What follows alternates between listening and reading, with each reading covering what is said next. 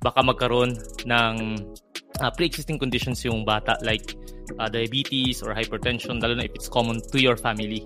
So there are cases when early 20s nagkakaroon ng diabetes, and it really affects the insurability of a certain person.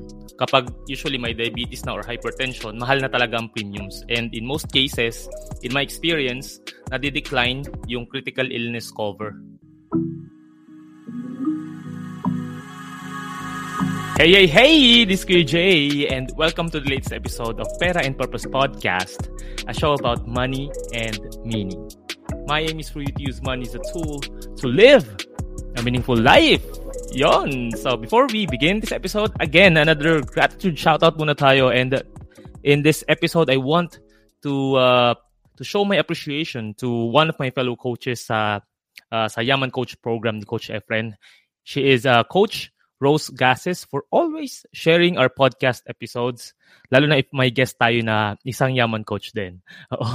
Si Coach Rose is a fellow registered financial planner and also a health enthusiast. Meron siyang Facebook page na Finance and Beats, and you can follow her there. So again, Coach Rose, if ever na mapakinggan mo itong episode na to, I just want to say thank you for always showing your support. Yon! So, guys, this is the third episode of Hey Kuya Jay, and in this particular segment, we answer questions na nare-receive ko in social media or any other messaging platforms. So, recently, naka-receive tayo ng isang inquiry via WhatsApp. Sabi niyo dito, Kuya Jay, pahingi sana ako ng advice. Plan kasi naming ikuha ng life insurance ang aking mga anak, 1-year-old and 4 years old yung isa. Ano ba ang best na insurance na kunin? Wow, very uncommon na question ito usually for me. And it's actually a great question. And in most cases kasi, it's not recommended to buy life insurance for children. Kasi again, I'll always focus on the main purpose ng life insurance, which is to cover the loss of income when the breadwinner dies. And it's very obvious naman na hindi naman breadwinners yung mga bata. Pero it's still something that some parents consider because ngayon nga na may pandemic, no? Just in case lang, very low rates na magkaroon ng mga bata, no? Na it might develop something in the future which can affect yung insurability nila. Okay? So, we'll discuss dito sa episode na to yung pros and cons, and even yung aking final decision on this particular question. So, let's start with the pros. Ayan, pros muna tayo. One of its pros is yung protecting the future insurability of the child or children. Kasi, again, when you talk about future insurability, we're talking about yung chances na baka magkaroon ng pre-existing conditions yung bata, like diabetes or hypertension, lalo na if it's common to your family. So there are cases when early 20s nagkakaroon ng diabetes, and it really affects the insurability of a certain person.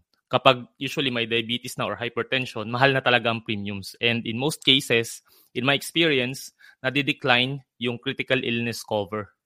So pwedeng insurable sila, mas mahal yung premiums kasi nga there's a risk of developing other diseases kapag meron ka ng hypertension or diabetes. Usually combined nga yan eh.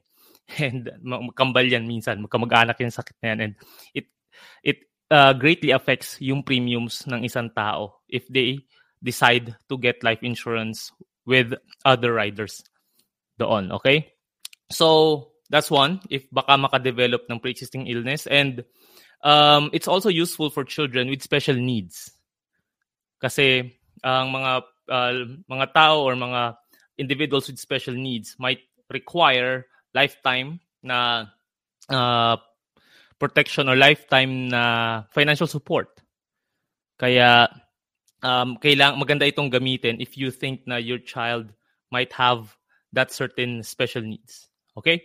And then also, protecting their future insurability means na baka yung anak ninyo might choose a career na high risk.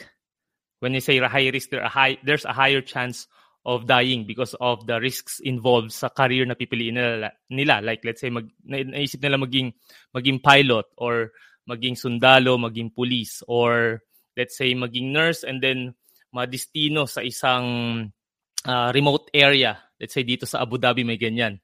Parang nakastation sila sa isang remote station, oil and gas company. So they need to fly to that particular area para mag-serve as a company nurse.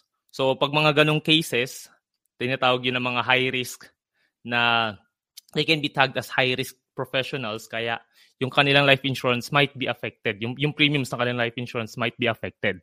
So that is one of the pros ng pagkuha ng life insurance for your children. Again, if you want to protect their future insurability. Okay.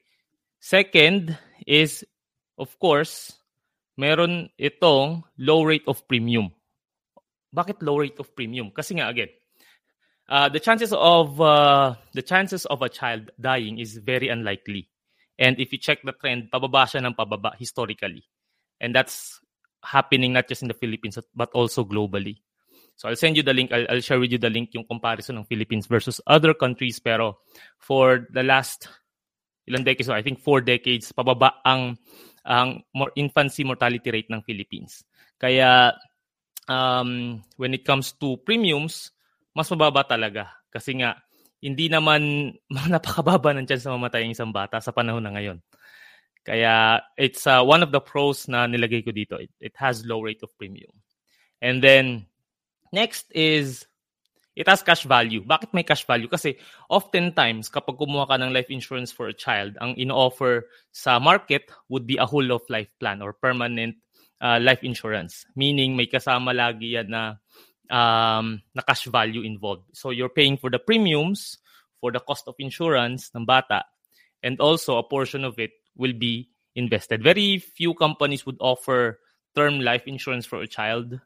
And ang common na binibigay is itong ang whole of life. Meaning meron itong palagi na cash value. And itong cash value na to is pwedeng magamit in the future either by you, pwede kang magkaroon ng withdrawals ng pera pag nagkaroon na siya ng gains, or pwede rin siyang magamit for the needs of your child in the future. Baka pag kinasal sila, they can liquidate this amount pag nag-grow na nga and use that as a gift. Yung iba, nire-recommend na gamitin siyang educational plan, which mamaya I'll tell you my opinion about that in using life insurance as an educational plan for your child, okay? So that's one of the pros. It has cash value most of the time. And then lastly is there's payout in time of death. So, very morbid, no? Ayaw natin pag-usapan, ayaw natin tinatake lang death of a child. And again, the purpose of the life insurance mainly is to cover the loss of income if the policy owner dies. So, yun. And, pero ito yun, this particular payout can be used for expenses like yung burial costs, or if talagang malala yung impact sa iyo as a parent ng pagkawala ng anak mo, you can use a portion of the money, or kung may manatira pa from after burial expenses or funeral costs, you can use that for grief counseling. Oo, for grief counseling. You can hire the services of a psychiatrist to help you cope during that unfortunate event. Oo, mahirap mawala ng anak, definitely. And hindi ko alam yung nafe-feel ng mga parents who lost their children, kasi hindi pa naman ako nagkaanak, but definitely na-experience ko na mawala ng kamag-anak. And kung yun pa lang, sobrang hirap na ako. What more if it's your child, right? So, ayan, yun yung pwedeng maging benefit ng payout na yun. Also, kung nagra-run ka ng business and ikaw yung pinaka-business owner, no? And kailangan mo ng time para hindi mo na focus dun sa business mo and focus on grieving, then you can use a portion of the money siguro to hire a manager temporarily to oversee your business from that payout ng life insurance proceeds na yon. You can definitely do that para at least you have the time to cope. So yon, those are the pros of getting life insurance for a child. Again, number 1 is protect their future insurability. Second is low rate of premium. Third is the cash value. And the fourth is the payout in time of death. Okay, ngayon, punta naman tayo sa cons. Ano ba ang mga downside ng pagkuha ng life insurance for children? The first one that I thought of is it's slow and low rate of return. O, di ba kanina may cash value siya na sinabi ko. Pero again, since ang most common na binibigay na life insurance for children in the market is yung mga whole of life or permanent life insurance, or in the Philippines, it's mainly VUL or Variable Universal Life Insurance. So, slow, una. Bakit mabagal yung returns nito? Kasi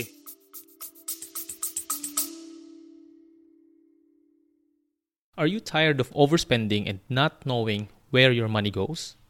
Well, meron akong gift para sa'yo. I've created a free intentional spending plan to help you take control of your finances. With this simple tool, you'll be able to prioritize savings and investments, track your expenses, and align your spending with your goals. Download it today and start spending with purpose.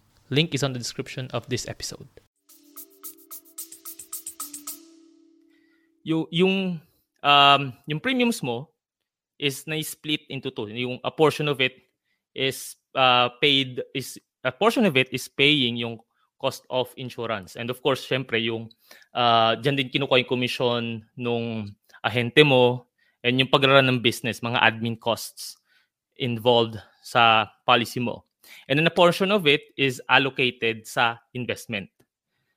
Okay, so usually mga ano yan, 50-50 or depende sa product na i-offer sa'yo ng insurance advisor.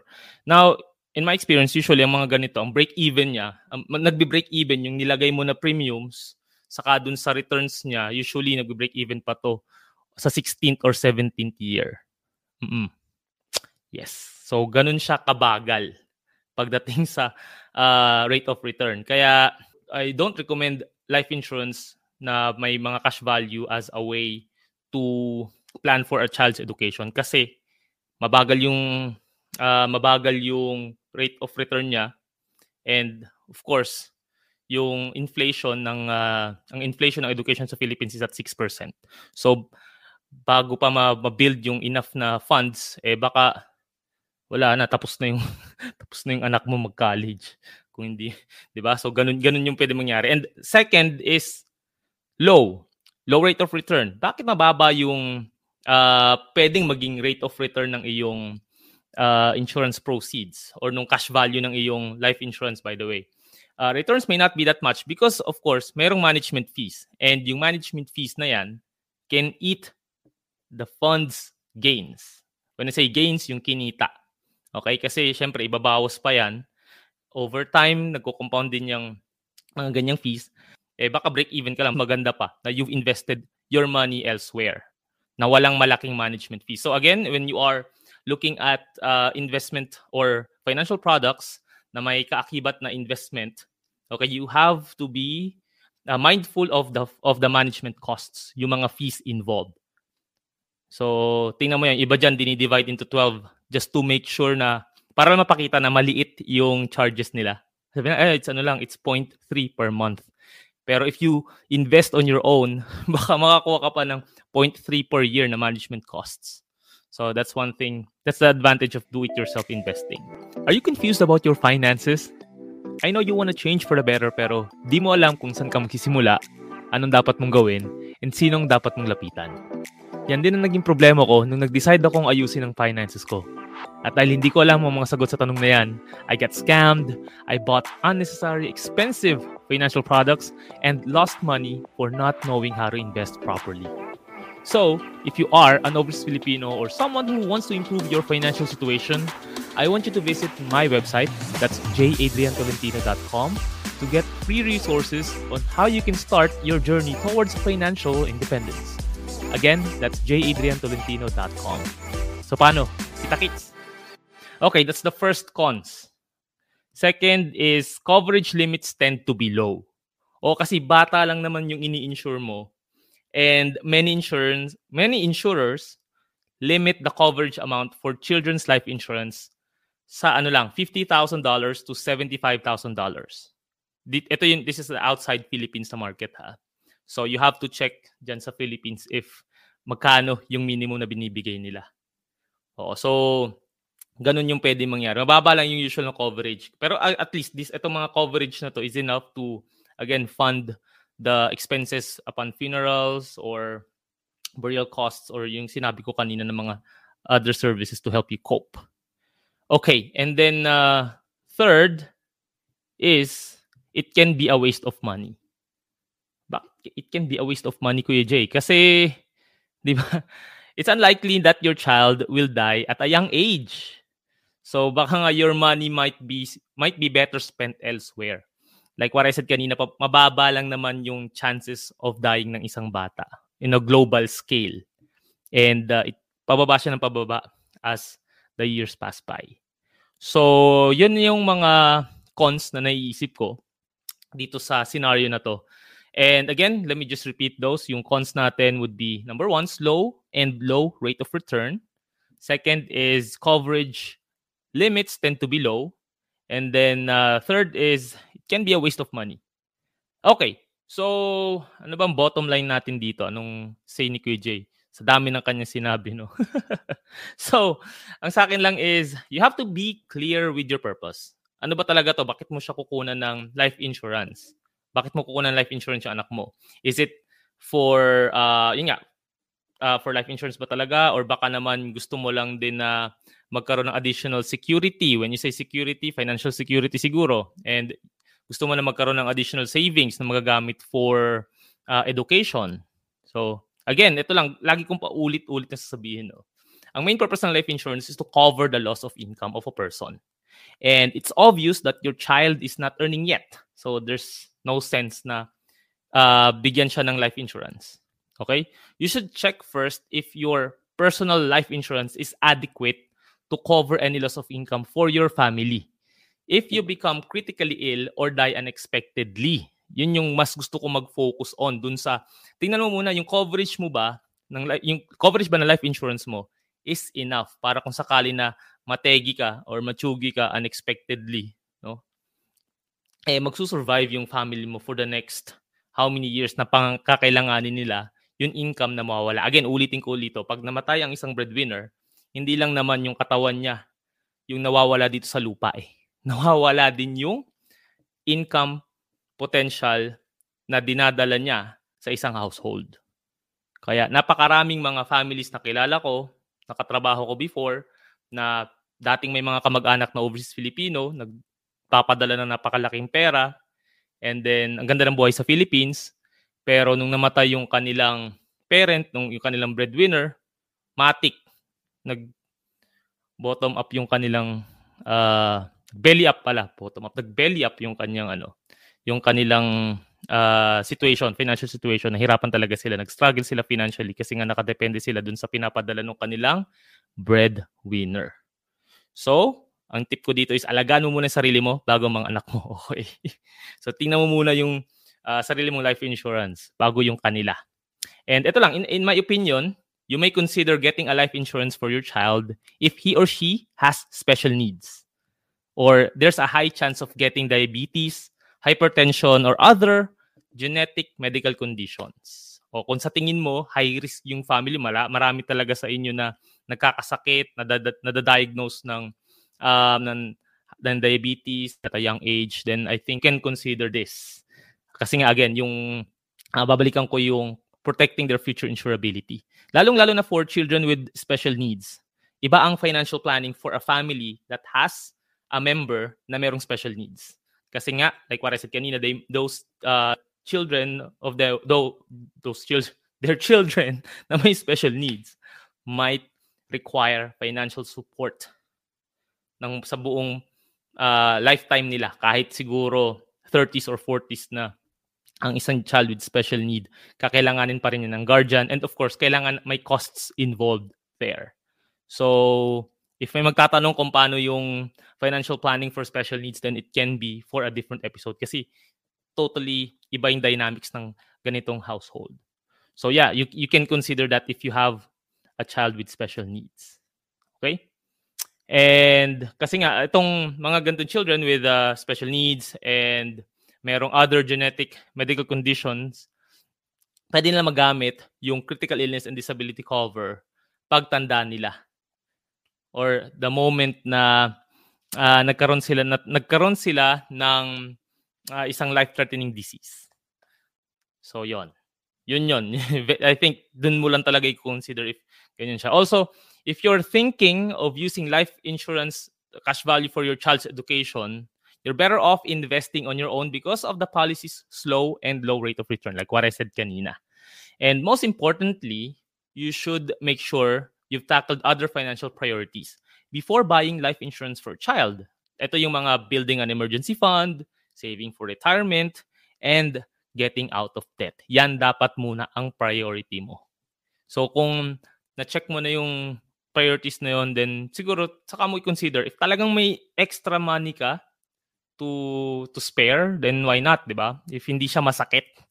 Kasi I think kung hindi naman, kung wala naman special needs or hindi naman highly likely na magkaroon ng disease or pre-existing disease yung anak mo, then you might use your money elsewhere na para mas magamit mo pa, mas maging productive pa siya kaysa ilagay mo lang dito sa ganitong klaseng products na mabagal yung returns. Okay. Now, about dun sa best insurance, if ever na talagang, sige, I really believe na kailangan kong kumuha ng life insurance for my child. Ano ba ang best insurance? Well, my answer here is there's no such thing as best life insurance. Para lang din tong investment. There's no such thing as the best investment.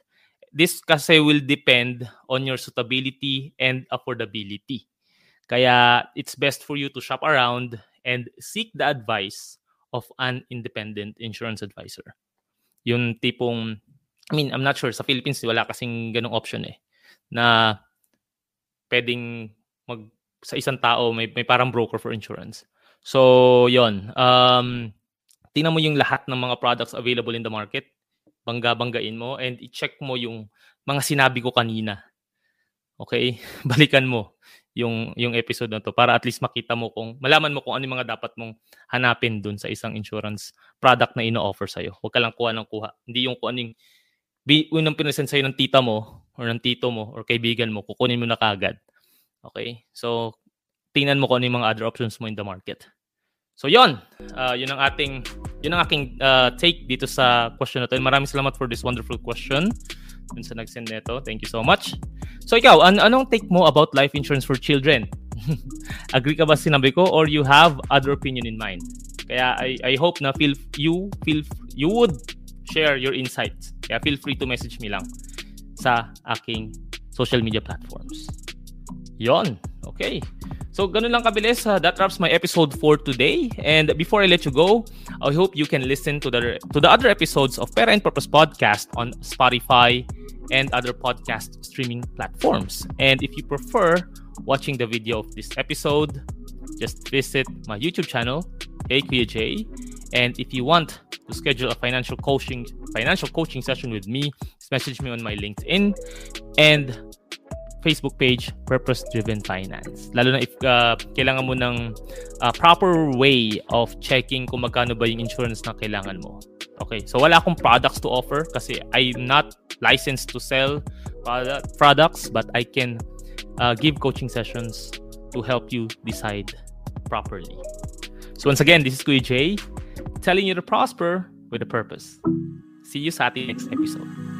Bye!